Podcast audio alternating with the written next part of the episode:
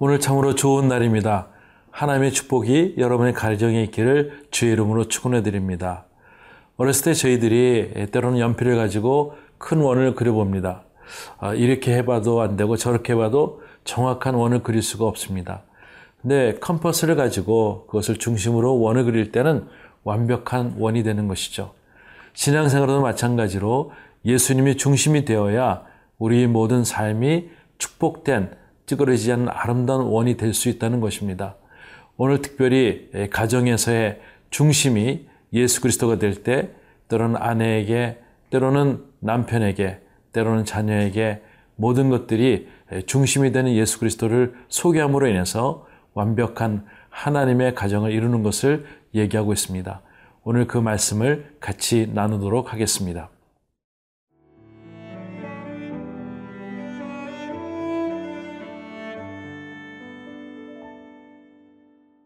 골로새서 3장 18절에서 4장 1절 말씀입니다. 아내들아 남편에게 복종하라. 이는 주 안에서 마땅하니라. 남편들아 아내를 사랑하며 괴롭게 하지 말라. 자녀들아 모든 일에 부모에게 순종하라. 이는 주 안에서 기쁘게 하는 것이니라. 아비들아 너희 자녀를 노엽게 하지 말지니 낙심할까 함이라. 종들아 모든 일에 육신의 상전들에게 순종하되 사람을 기쁘게 하는 자와 같이 눈가림만 하지 말고 오직 주를 두려워하여 성실한 마음으로 하라. 무슨 일을 하든지 마음을 다하여 죽게 하듯 하고 사람에게 하듯 하지 말라. 이는 기업의 상을 죽게 받을 줄 아나니 너희는 주 그리스도를 섬기느니라. 불의를 행하는 자는 불의의 보응을 받으리니 주는 사람을 외모로 취하심이 없느니라. 상전들아, 의와 공평을 종들에게 베풀지니 너희에게도 하늘에 상전이 계심을 알지어다. 네, 18절에 이렇게 말씀하고 있습니다. 아내들아 남편에게 복종하라. 이는 주 안에서 마땅하니라. 네. 남자와 여자는 하나님께서 본질적으로 동등하게 만드셨습니다. 근데 남자에게는 특별한 역할을 주시고 또 여성에게도 특별한 역할을 주시는 것이죠. 또 남자에게 하나님께서 주시는 가정을 이룰 수 있는 아, 모티브를 우리에게 주신다는 것입니다. 근데 하나님께서 여성에게도 그것을 잘 협조하고 순종함으로 인해서 아름다운 가정을 이루라는 것이 오늘 본문의 메시지인 것입니다. 진정한 하나님의 사랑으로 하나님이 주시는 마음을 가지고 사랑할 때그 안에 진정한 순종이 있는 것입니다. 특별히 남편에게 주시는 말씀도 있지만 오늘 아내에게 첫 번째 아, 하나님이 주시는 그 남편의 모습을 더욱더 섬기라고 주시는 말씀을 통해서 가정이 아름답게 된다는 것입니다. 19절에는 남편들아 아내를 사랑하며 괴롭게 하지 말라. 네. 예, 남자들에게는 또 힘이 있습니다. 또 여자들에게는 아름다움이 있는 것이죠. 또 하나님께서 아름답게 모든 것들을 조화롭게 주셨는데도 불구하고 남편들이 힘을 가지고 부인들을 어렵게 하면은 그 가정이 어렵다는 것입니다. 어, 무엇을 하더라도 아내를 사랑할 때 아가페적인 사랑을 해야 된다는 것입니다. 또 때로는 하나님 주시는 마음을 가지고 어, 사랑하는 아내를 내 마음을 품고 그것으로 기쁘게 해야 될 의무가 있는 것이 남편된 도리인 것이죠. 사랑하는 성도 여러분, 여러분이 하나님께 주신 남편으로서 또 하나님 부인으로서 역할을 주셨는데 그것을 주의 마음으로 잘 품고 나눌 때에 하나님 주신 아름다운 부부가 된다는 것입니다. 20절에 자녀들아 모든 일에 부모에게 순종하라. 이는 주 안에서 기쁘게 하는 것이니라. 네. 자녀들에게 주시는 말씀이 있습니다. 부모님을 순종하는 것입니다. 부모님에게 모든 것들을 어, 겸비하게 복종하는 것이죠.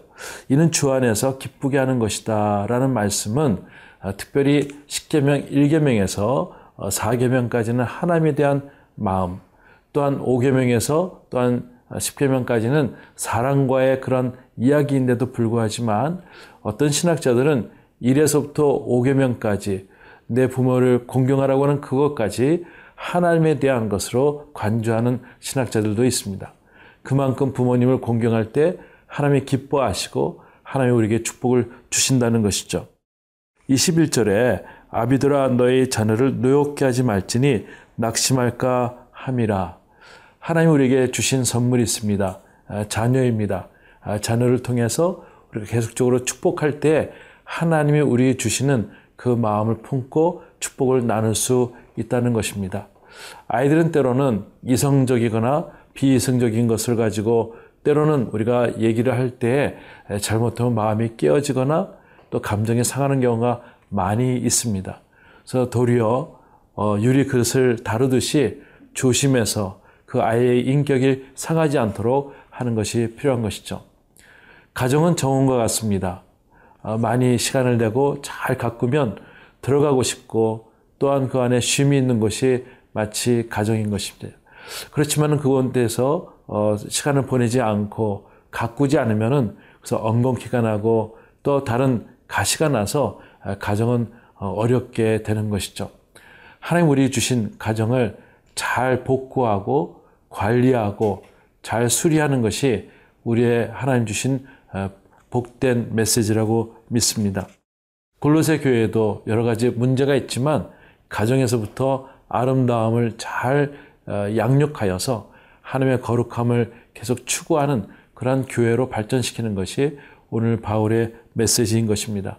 사랑하는 성도 여러분, 하나님 주신 가정을 잘 보호하며 서로 잘 섬기며 예수 그리스도의 중심으로 서로들 잘 섬길 수 있는 귀한 가정 될 수 있기를 주의 이름으로 축원해 드립니다.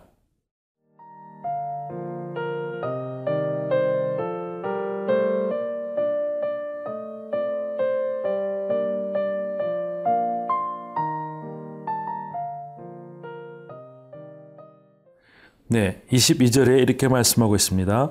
종들아 모든 일에 육신의 상전들에게 순종하되 사람을 기쁘게 하는 자와 같이 눈가림만 하지 말고 오직 주를 두려워하여 성실한 마음으로 하라라고 얘기하고 있습니다. 그 당시에는 종이 있었고 또 상전이 있었는데 이런 관계도 하나님의 마음을 가지고 잘 섬기라고 하고 있습니다.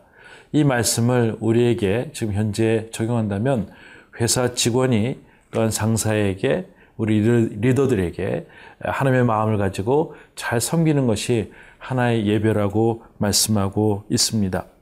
23절의 말씀 보니까 무슨 일을 하든지 마음을 다하여 죽게 하듯 하고 사람에게 하듯 하지 말라라고 얘기하고 있습니다. 어떤 일을 만나든지 주님께 대하듯 주님을 모시듯 주님과 대하듯 행할 수 있다면 그 안에 예수 그리스도가 분명히 있는 것이죠.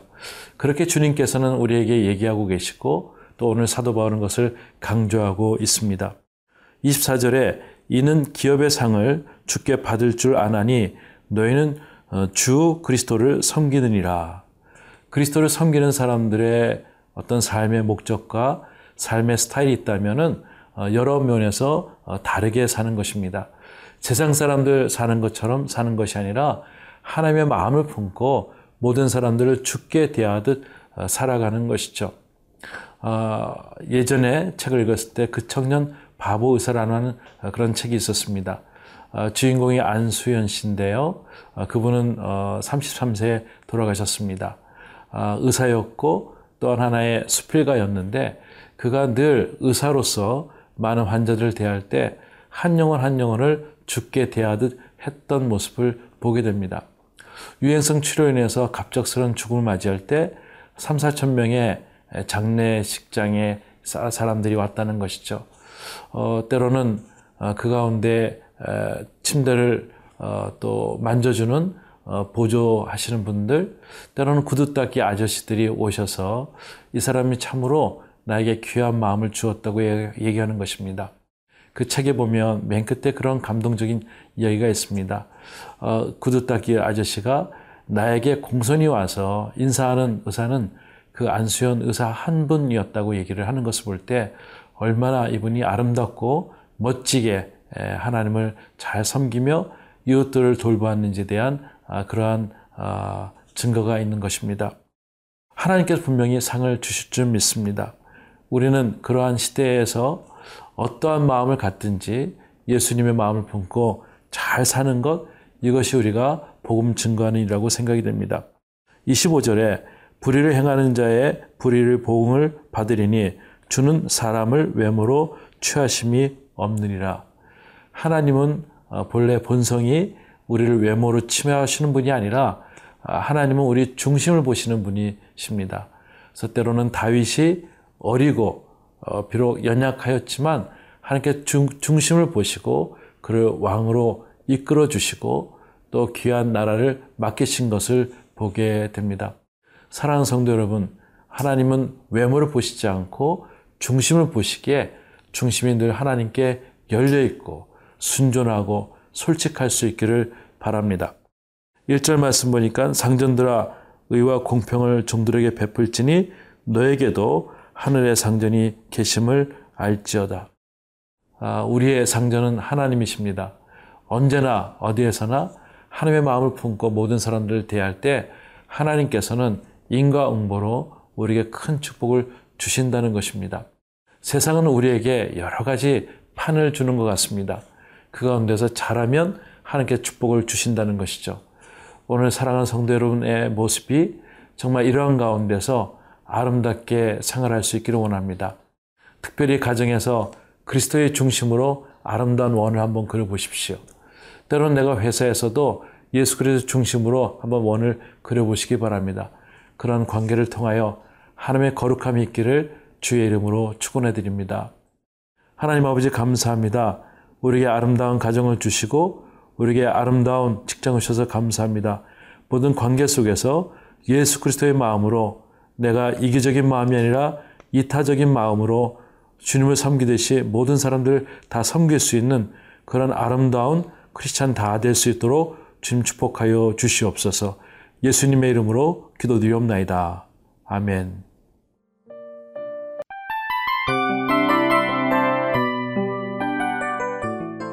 이 프로그램은 청취자 여러분의 소중한 후원으로 제작됩니다.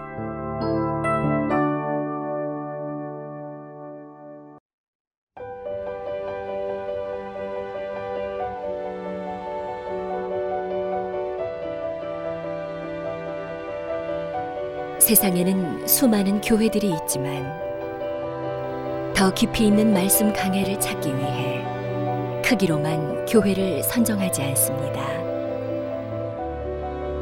보다 좋은 영적 콘텐츠를 더 많이 나누기 위해 방송비를 받지 않습니다.